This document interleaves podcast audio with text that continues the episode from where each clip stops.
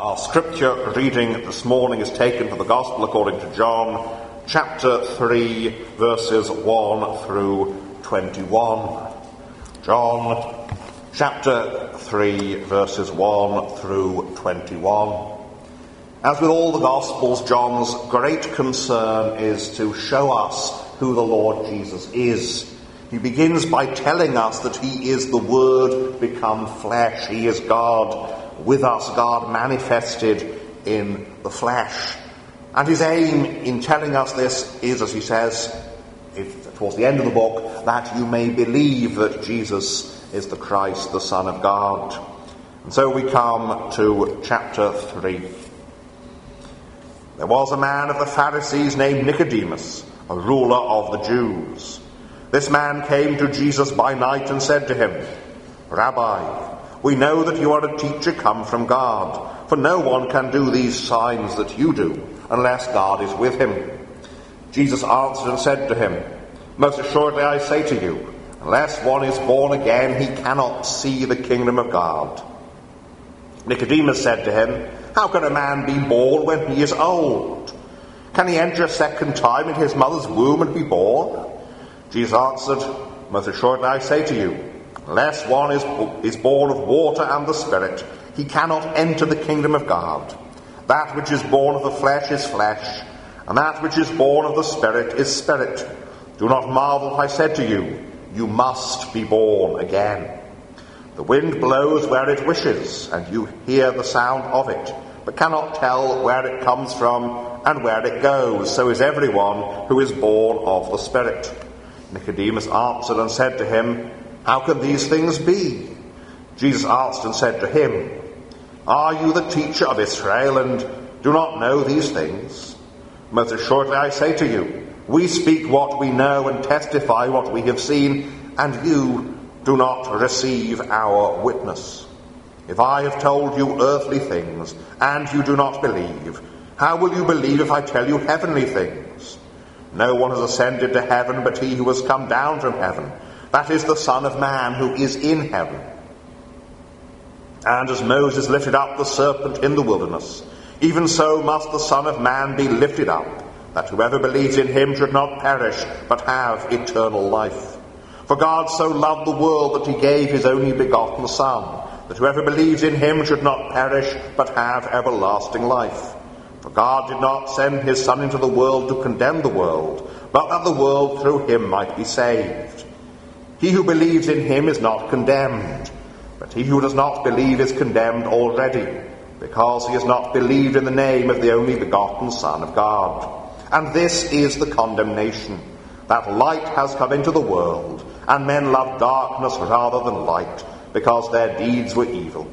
For everyone practicing evil hates the light, and does not come to the light, lest his deeds should be exposed. But he who does the truth comes to the light, that his deeds may be clearly seen, that they have been done in God. And may God bless the reading of his holy word. Our text this morning is taken from the chapter from which we read the Gospel according to John, chapter 3 and verse 7. Do not marvel what I said to you. You must be born again. You must be born again our Lord's words still go forth, and they still go forth to all mankind. You must be born again. Some of you, no doubt, have heard the story of George Whitefield, the great 18th century evangelist, who would regularly preach on these words and repeat these words, you must be born again. And eventually somebody asked him, Mr. Whitefield, why do you keep on saying you must be born again? Because you must be born again. Christianity, you see, is not merely a matter of a change of opinion, not a matter of what one writes on a census form. It is a matter of a new birth, a new creation. And we see here in our Lord's meeting with Nicodemus, him challenging this Jewish leader you must be born again. It is not simply an evolution, if you will, it is a revolution. You must be born again. We see first of all the conundrum of Nicodemus. How can a man be born when he is old? We see secondly the cross of our Lord Jesus Christ lifted up. That whoever believes in him should not perish but have eternal life. And thirdly, we see the condemnation and how to avoid it. Conundrum, cross, and condemnation. And first we see the conundrum. There was a man of the Pharisees named Nicodemus, a ruler of the Jews. This man came to Jesus by night. In the previous chapter, we read of the cleansing of the temple. Now, the Pharisees would have been quite impressed by this. The temple was managed by the Sadducees, they were the priestly party, and the Pharisees regarded the Sadducees as compromisers. The Sadducees were people who did not believe in the resurrection of the dead. The Pharisees, on the other hand, believed wholeheartedly in the resurrection. The Sadducees were a rich aristocratic group. The, Sadducees, the Pharisees tried to be the teachers of the people. They were the people out there most often teaching in the synagogues.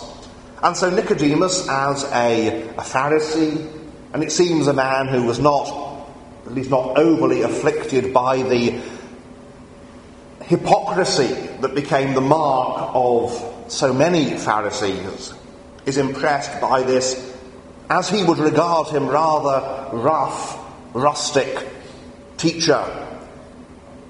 Jesus, of course, has no connection with any of the rabbinical schools. He has no connection with the, the Pharisees. He hasn't been authorized by them. And yet, many of the things he says, he speaks of the resurrection of the dead, he condemns the corruption of the temple, many of those things would strike a chord with a man like Nicodemus. And so Nicodemus came to Jesus by night. Now, we are not told why he came by night. It may have been that he felt that coming by night fewer people would notice him. It may simply have been that the evening was when he had the opportunity to do that. But anyway, he comes to Nicodemus by night and he addresses him in, I think, what Nicodemus imagines to be a very fair way. Rabbi, we know that you're a teacher come from God, for no one can do these signs that you do unless God is with him. Now, there is a certain condescension here, but it's more likely the sort of condescension you might have if you had a, an Oxford educated theologian speaking to a man in a little mission hall, uh, and the man in the mission hall only knew his English Bible. That's very good, man. But it's still, it's a very, rather patronizing, condescending way of speaking. And he imagines perhaps that now he's going to get into a very civilized, acad- almost academic discussion with this man. He's ready to make allowances. This man is from Galilee. Ready to make allowances. He doesn't have the same standard of education as Nicodemus. And Jesus replies not with, well, let's get down to a, a theological discussion. He says, Most assuredly I say to you, unless one is born again, he cannot see the kingdom of God. He tells Nicodemus not, Oh, yes, thank you for recognizing that I am a teacher from God. I recognize that you are a teacher. He says, You must be born again. That what is needed is not simply a matter of an exchange of views, an exchange of information, but what is needed is that Nicodemus should believe on the Son of God, that is, on Jesus Christ himself. What is needed is not some slight adjustments perhaps to Nicodemus's scheme, to Nicodemus's way of thinking. What is needed is a complete revolution from the inside out, a radical change. Christianity is about a radical change. It is about conversion. You must be born again. It's about going from darkness to light. Now, when Jesus uses this language, this phrase, born again, What he's saying in Greek can be understood in two ways, and both are intended. It does indeed mean a, a second birth, but there's also the idea of a birth from above. And John very often, John is very good with his use of words. And very often, when John uses a word with an, an, ambigu- an ambiguity to it like this, both aspects are intended. You must be born again from above. That is to say, it is a heavenly work. It is a work of God. There must be a work of God in the soul. Only God can make Christians. The church can't make Christians. Evangelists can't make Christians. Only God can make a Christian. It is indeed, as Paul says, one can preach, one sows, another waters, but God gives the increase. The church does its work. We go forth and we share the gospel in various ways. But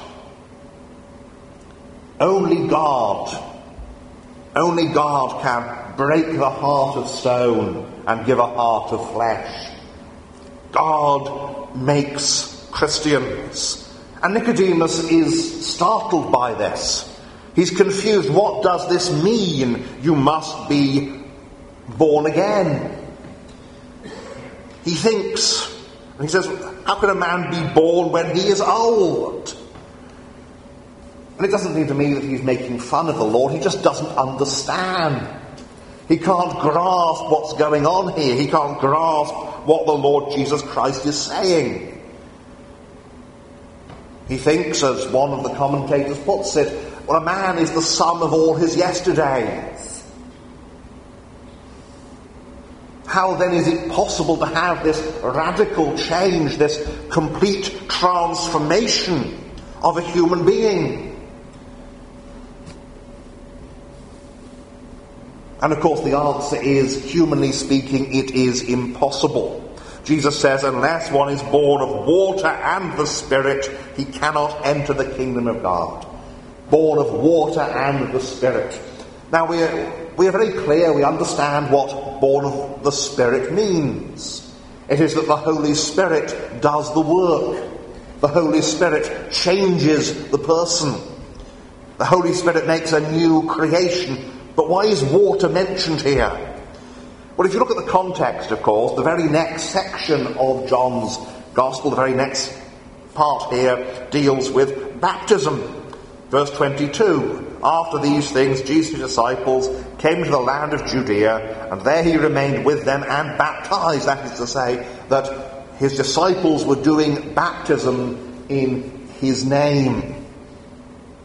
So he speaks of being born of water and the Spirit, and then here he is baptizing people who come to him. So the obvious understanding of water here is that it refers to baptism. That the Christian is baptized. We are baptized into Christ. Nicodemus would have been very familiar with the baptisms performed by John the Baptist those authorities in Jerusalem, and he was one of them, they had sent people out to ask John, What are you doing baptizing? So that for Nicodemus, to be born of water and the Spirit would have been understood to refer to baptism. Now, that's not to say that, that water without the Spirit does anything. Without the Spirit, baptism is just getting wet. There must be the Spirit as well as the water. But the normal the normal thing with a Christian is that the Christian is one who has been baptized.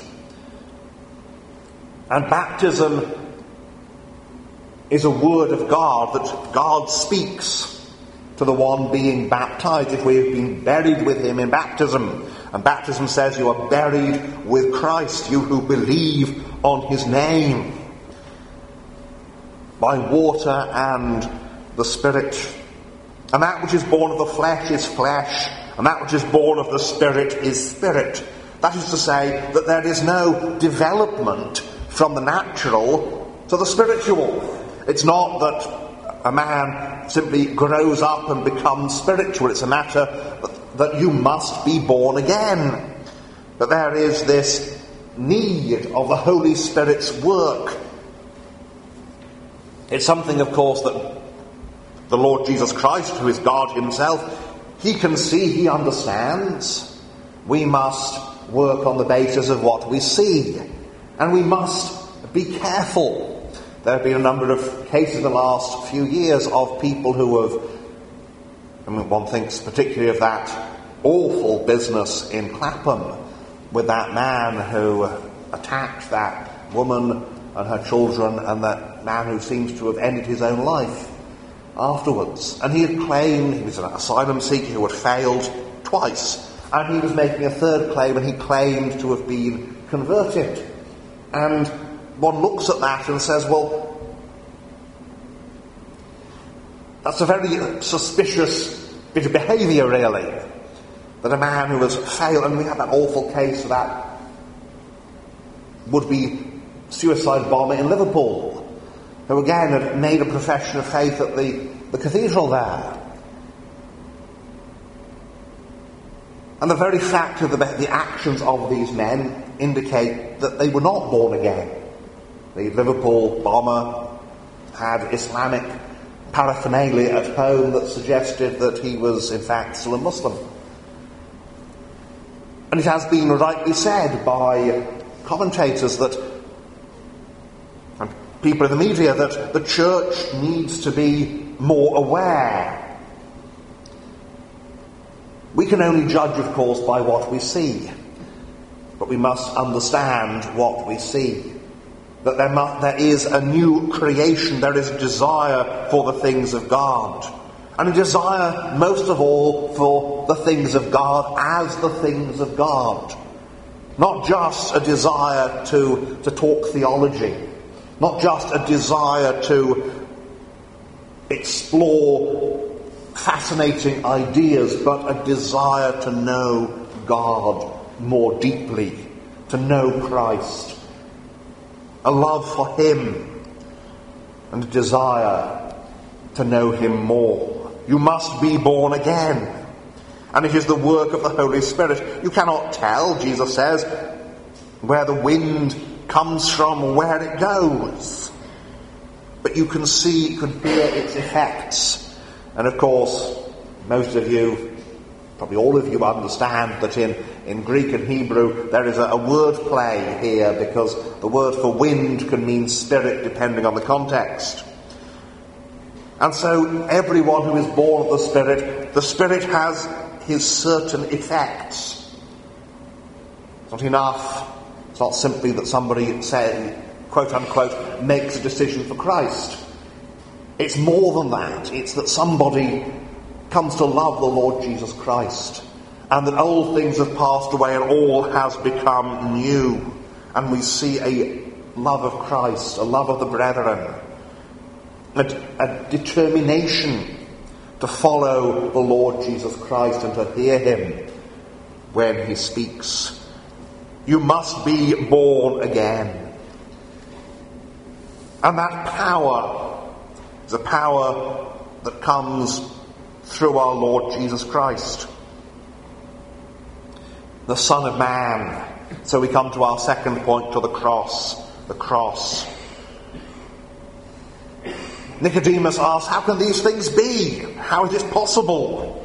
And Jesus asked and said to him, Are you the teacher of Israel and do not know these things? Nicodemus was a, a leading Bible teacher, a leading theological scholar, and he did not know and understand these things. He did not understand what Jeremiah, what Ezekiel means by the taking out of the heart of stone and the putting in of the heart of flesh.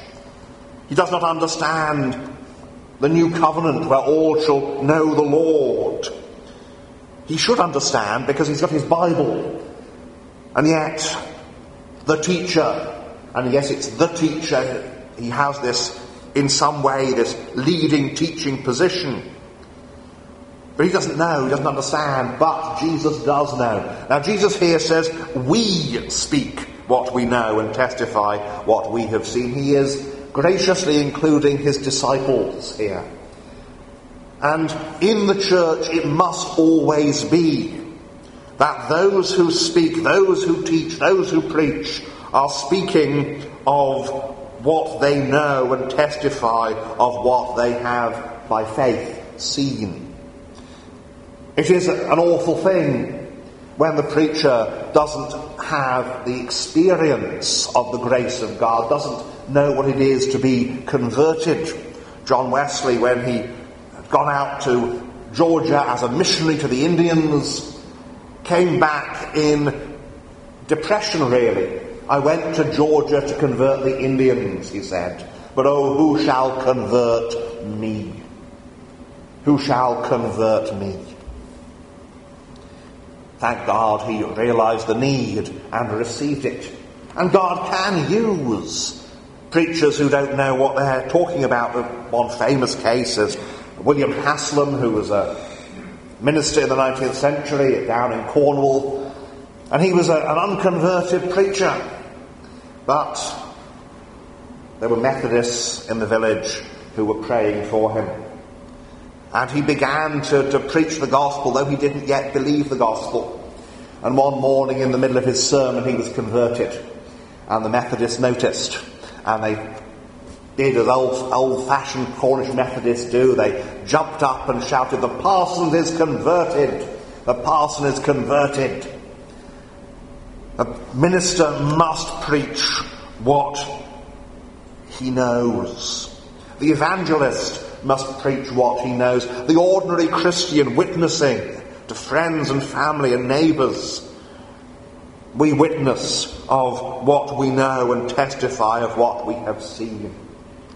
That we by faith have known and by faith behold the Lord Jesus Christ, the Lamb of God who takes away the sins of the world. But you, this is one of those places where the, the fact that the English language has lost the ability to distinguish between you plural and you singular is to be regretted because when Jesus says, You do not receive our witness, he's not saying just you, Nicodemus. He's saying, You Pharisees, you leaders, you people who are supposed to be the, the theologians of the people of God, you are not receiving the witness of the Lord Jesus Christ. And we see it sadly again and again in history. We see unconverted people in the churches, leaders, and they, they will not receive the word, the witness of the kingdom of God, the word of Christ, because they don't know it. And there is a, a pride that says we will not deal with what we do not know. And so it is that many an ordinary, simple believer knows far, far better the grace of God than I would suggest the vast majority of Oxford PhDs in theology. The vast majority of doctors of divinity do not know that divinity of whom they are supposed to be experts. But the simple believer who has merely her own Bible knows God better than those men who know all the original languages and who know the Latin and know all the leading theologians but don't know the Lord Jesus Christ. This is the one we must know because here is the, the only great and true theologian, the Lord Jesus Christ himself. He is the Theologos, the Word of God. He, he has ascended to heaven. The one who came down from heaven. He is the Son of Man who is in heaven. One sometimes gets the question, in fact, just asked, I've just asked it on Wednesday night by a gentleman who came in. He said, Well, if, if Jesus is God and he's down on the earth, well, who's in heaven? Well, Jesus here says he's in heaven when he's down on the earth. Our God. How wonderful he is, the Son of Man who is in heaven. He is the one who is our teacher. He is the one who tells us of earthly things and heavenly things. And he is the one, the Lord, who came down with one great purpose. He came to die. As Moses lifted up the serpent in the wilderness, even so must the Son of Man be lifted up. Lifted up. In John's Gospel, when he speaks of being lifted up, he is speaking of his death. Not his ascension, but his death. He's lifted up there upon the cross. We find wonderfully, of course, those words in John chapter 12. John chapter 12 and verse 32. And I, if I am lifted up from the earth, will draw all peoples to myself. This he said, signifying by what death he would die. They lifted up the Son of Man and lifting him up, displayed him there as a curse, accursed by God, but not for himself, lifted up for us and our salvation. What a marvel it is to think of Christ and him crucified. In John 8:28 he says, "When you lift up the Son of Man, then you will know that I am he, and that I do nothing of myself, but as my Father taught me, I speak these things." They lifted him up. Lifted up was he to die. It is finished was his cry. Now in heaven, exalted high. Hallelujah. What a Saviour. For God so loved the world that he gave his only begotten Son, that whoever believes in him should not perish, but have everlasting life. Here is Nicodemus, the, the Pharisee. And the, the very name Pharisee meant the separated ones. We are the, we are the separated, we are separated from, and they, what they call the Am Haaretz, the people of the land. And they tended to mean by that something rather insulting, this idea that the ordinary Jewish people, even though they were Jewish people, they were somehow unclean. And we separate ourselves.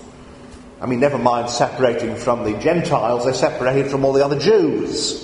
But Jesus says God so loved the world, not the Jews, not the Pharisees only, but the world all manner of people. In the Revelation, John is given this wonderful picture of a, great multitude that no one could number, made up of people from every tribe, tongue, and nation under heaven. All kinds of people. The gospel isn't restricted to just one sort of people. It's to be preached to all the world.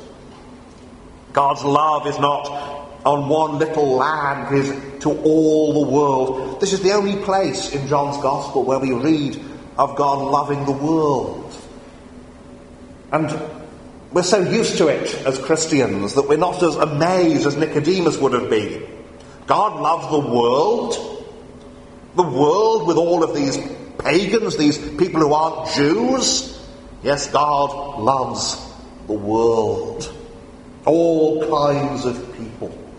And so we cannot look at any nation and say, well, there's no reason to send missionaries there. We can't look at any nation and say there's no reason to support gospel witness there. We can't look at any group of people in our nation and say there's no point in taking the gospel to them because God so loved the world and God's love is seen in that He sent His Son into the world. He gave His Son. And in that word gave, there is as in that lifted up. It takes us to Calvary.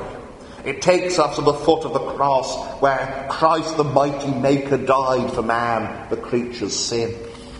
And we gaze at the cross and we see here, here is the love of God.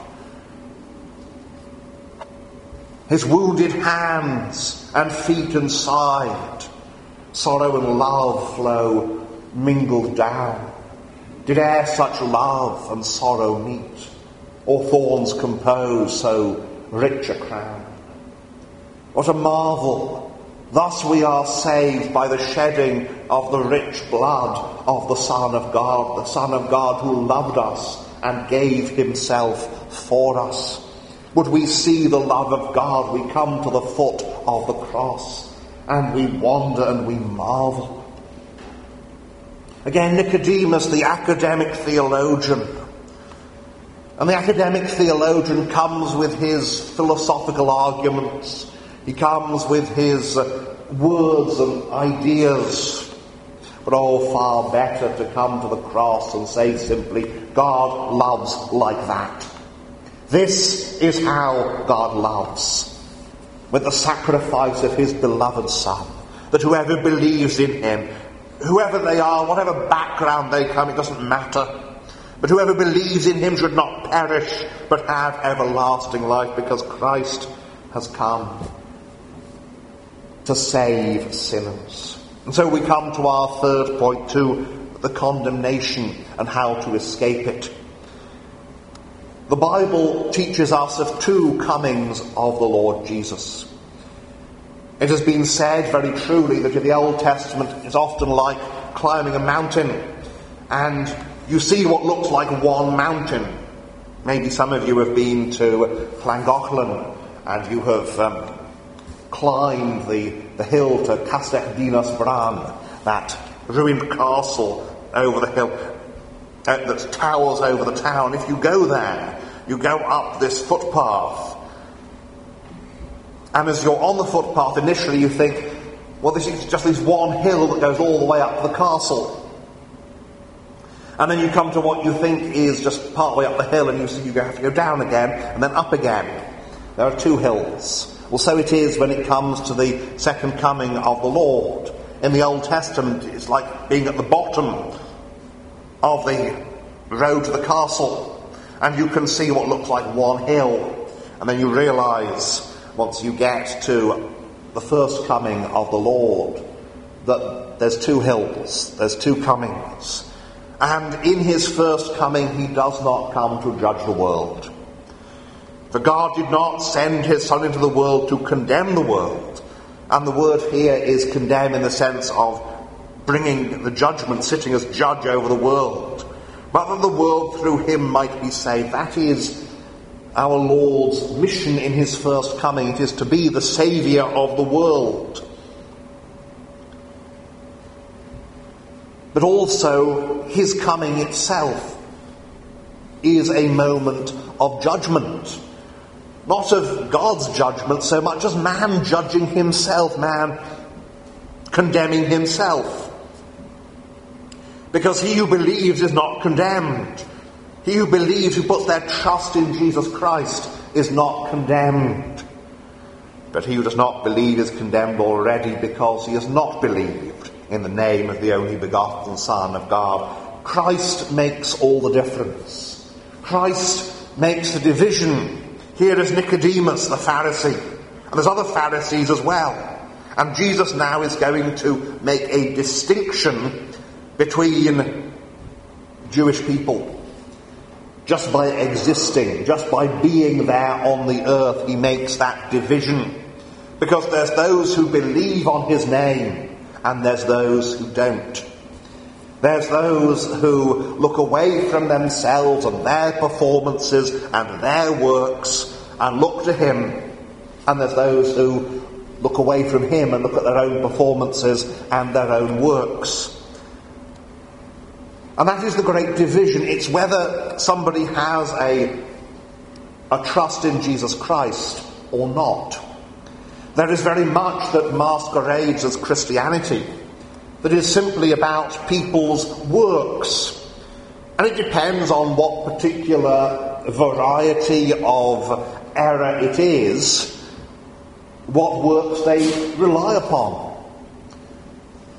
The old Roman Catholic monk trusted in his self-flagellations, trusted in his being woken up in the in the middle of the night to go to services, trusted in his wearing the habit of his order. And we see this is wrong. It's trusting in works. There are those today who trust in that they are, well, they have, they have the right opinions, they are left wing enough, they are environmentalist enough, etc., etc. But none of these accomplish anything in terms of salvation. It's all about believing on the Lord Jesus Christ. Light has come into the world. He is the light of the world. He is the light. He is God. And the light has come into the world. And the very presence of the light, that is what makes the distinction. The light has come and it shines in the darkness. And the darkness has not, and John uses that word that can be translated comprehended, overcome. The darkness cannot understand the light, and the darkness cannot overwhelm the light.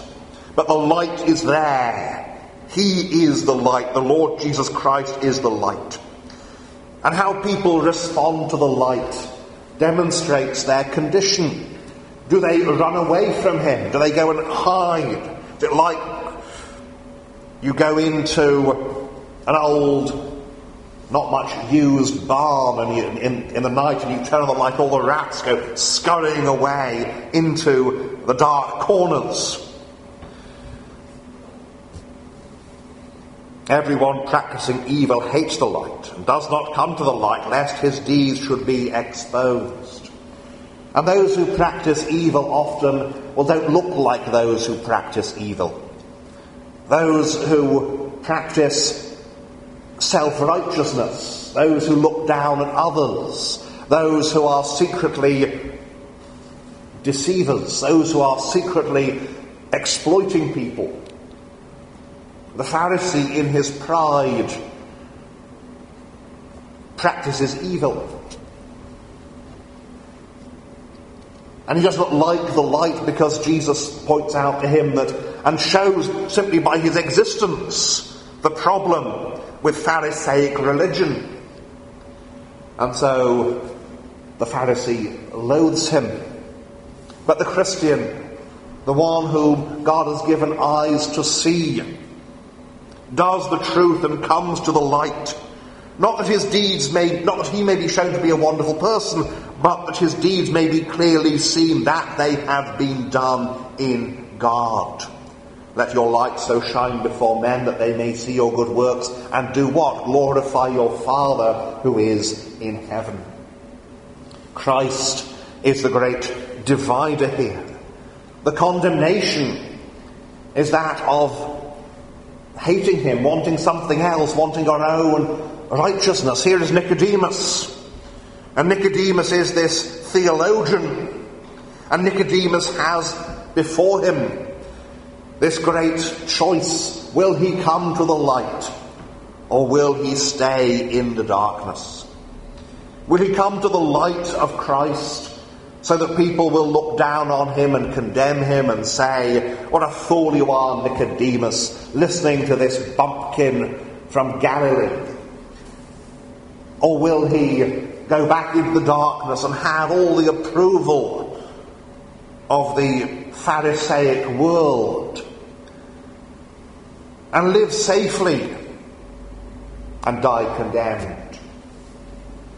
Will he go to Christ outside the camp or will he creep back into the camp and hope that nobody noticed that he visited Jesus by night? Well, the implication in the gospel is that he went to Jesus outside the camp. He objected to Jesus' execution. He did what he could. And people despised him for it, because they always will because they hate the Lord Jesus Christ.